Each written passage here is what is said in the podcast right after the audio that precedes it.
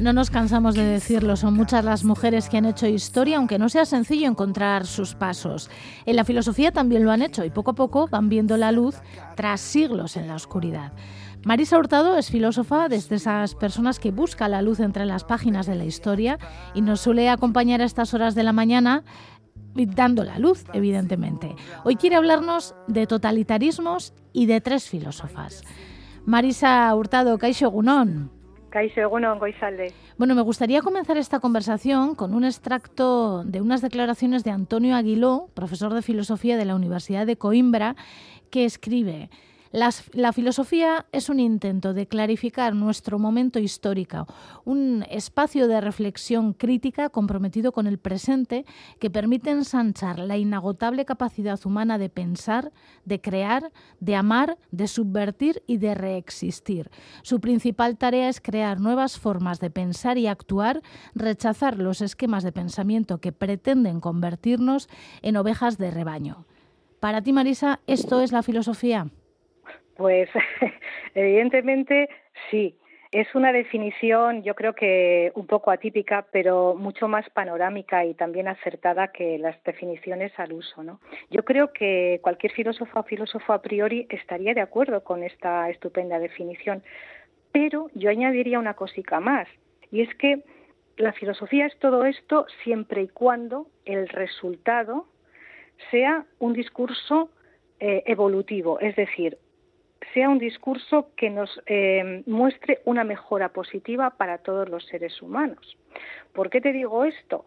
Pues porque no todo lo que se vende como filosofía puede entrar dentro de esta definición. Y hay infinidad de filósofos que están en el canon, que están santificados dentro de la filosofía y de sus discursos, eh, y estos discursos no hacen evolucionar al conjunto de la humanidad, Pongo, por ejemplo, algunas de las obras de Aristóteles, de Kant, de Rousseau, de Schopenhauer y de Schopenhauer, dentro de él eh, la obra que se titula El amor, las mujeres y la muerte, donde la conclusión que sacas de su discurso filosófico es que el único país, los únicos países, como dice Schopenhauer, que han entendido lo que se tiene que hacer con las mujeres son los países musulmanes, que las tienen encerradas. La mujer es un ser que tiene que estar encerrado si todo esto eh, se considera filosofía, yo para mí no entra dentro de, lo que acabamos de decir. No todo vale, no todo vale.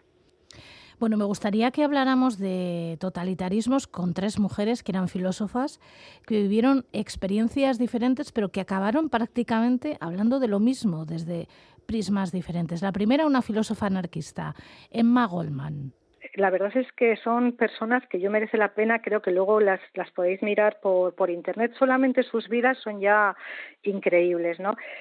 Emma Goldman fue una filósofa política, feminista, anarquista de origen judío.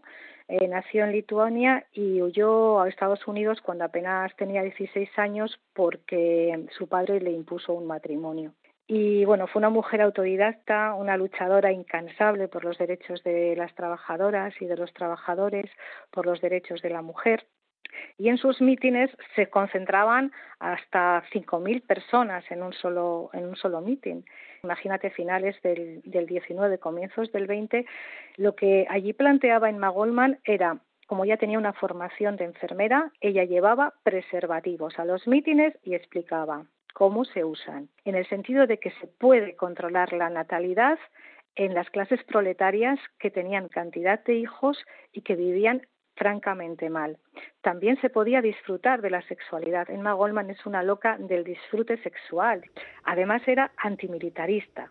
Entonces llegó a ser tan, pues, pues esto, una mosca cojonera que en 1918 la nombraron la mujer más peligrosa de América y la expulsaron fue deportada junto con otros 248 prisioneros políticos, eh, la llevaron a Rusia. Bueno, otra mujer de la que quiero que hablemos es Hannah Arendt, que ella decía que los fascismos y los totalitarismos se construyen. Efectivamente, bueno, Hannah Arendt ya es una, es una filósofa teórica de origen judío, judío alemán, Ella vivió ya en sus propias carnes, ya con el nazismo, campo de concentración, consiguió huir de uno de ellos y se trasladó a Estados Unidos con su segundo marido y allí desarrolló su vida. Entonces ella, como lo vivió en carnes propias y era una mujer formada en la filosofía, sí que pudo estructurar cómo se fundamentan y cómo surgen los totalitarismos, ¿no? Entonces tiene una obra que es precisamente la que trata sobre cómo se producen los autoritarismos y te da unas pistas. Te dice que por qué se expandió tan rápidamente el nazismo así sin poner nada de resistencia, pues porque ya había habido un caldo de cultivo previo en donde en siglos anteriores, por ejemplo, había habido un antisemitismo, ¿no? Ella denomina antisemitismo no solamente al rechazo a los, a los judíos, sino a todas las minorías que no entran dentro de lo que, de lo que conciben como bueno los nazis, ¿no? Es decir, ya había ahí una semilla creada de antisemitismo hacia los judíos y hacia, por ejemplo, los gitanos, hacia los homosexuales. Y luego otra de las cosas que también favoreció es que en el siglo XIX se produjo la expansión de, Europa por África y entonces con el afán de extraer todos los productos que había en, África se asesinó a cantidad de, población africana y los que sobrevivieron se quedaron como esclavos y eso se consideraba en ese momento en Europa un progreso ¿no? entonces ya teníamos ahí como dos semillas plantadas y cuando llegó el nazismo pues simplemente hubo que regarlas y se extendió como la pólvora y eso es lo que nos explica ella en su en su obra no que las cosas tienen antes un porqué para luego entender eh, cómo se puede expandir algo de forma tan fácil. ¿no? Y también nos da unas pinceladas de qué son los totalitarismos. Los fascismos y los totalitarismos lo que hacen es negar al otro, le niegan humanidad entonces lo cosifican y a través de cosificar al otro le puedes hacer con el otro lo que realmente te dé la gana, ¿no? Y eso es lo que se vio en una de sus obras también, Eichmann en Jerusalén, cuando se juzga a un nazi que firmaba todos los días los convoys de la muerte y el tío mm, decía yo simplemente hacía mi trabajo, o sea, ella se esperaba encontrar ahí a un monstruo y se encontró a una persona normal y corriente, abrumadoramente normal y corriente, que no se responsabilizaba de sus actos y simplemente quería prosperar en un momento que, bueno, lo contrataban como oficinista, luego llegó a ser jefe de planta, luego y nada más, ¿no? Y es cuando surge lo que ella nos dice la banalidad del mal, no porque el mal sea banal, sino porque lo puede llegar a hacer cualquier persona que no sea responsable de sus propios actos. ¿no? Y hay una tercera filósofa, la más actual, que a mí me parece interesantísima, al menos el libro que ha publicado. Eh, se trata de la brasileña Marcia Tiburi, una mujer que parece ser que no le gusta mucho a Bolsonaro y que escribió un libro titulado Cómo conversar con un fascista. Pues sí, tienes razón. Marcia Tiburi es una joven profesora de filosofía, además de artista muy revolucionaria también en sus procedimientos. Vive fuera de Brasil porque está amenazada por Bolsonaro y por todo su séquito. ¿Y qué ha hecho esta mujer? Pues simplemente plantar cara y decir qué es lo que está pasando. Porque ella nos dice que en Brasil hay una minoría de población que es extremadamente rica y una mayoría de población extremadamente pobre. Esta población extremadamente pobre lo único que tiene de valor en sus casas en muchas ocasiones es la televisión. Y el conocimiento que tienen del mundo y de los sucesos es a través de la televisión. Pero la televisión está en manos, o sea, los medios de comunicación están en manos de esta minoría privilegiada.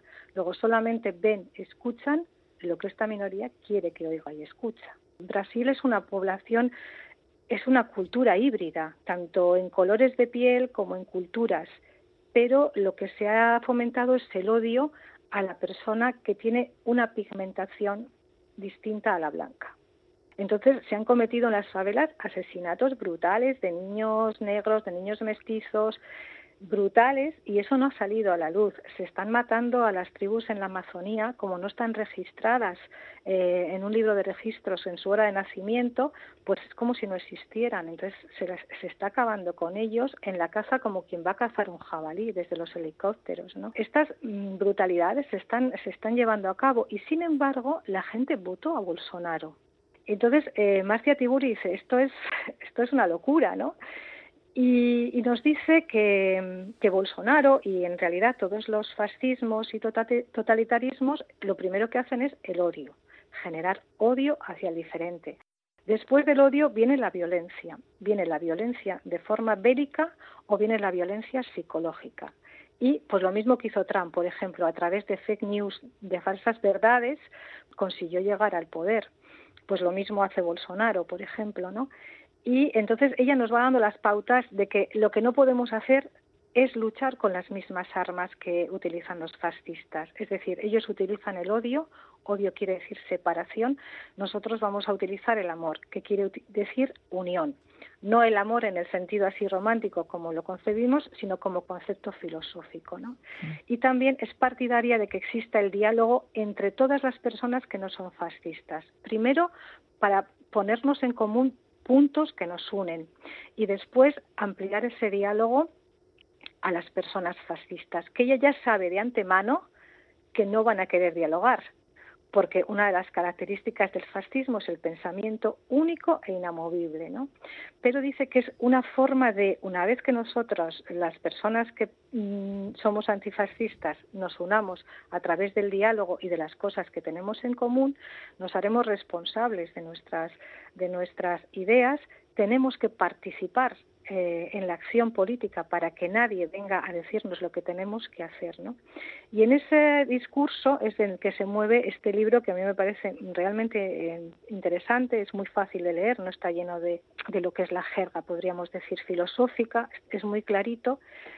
En ciertos aspectos es un poco, me parece naif, pero yo creo que hay que tenerlo en cuenta.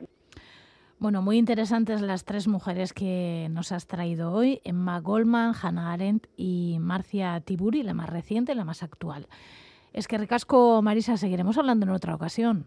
Muy bien, gracias a ti. Venga, un besico.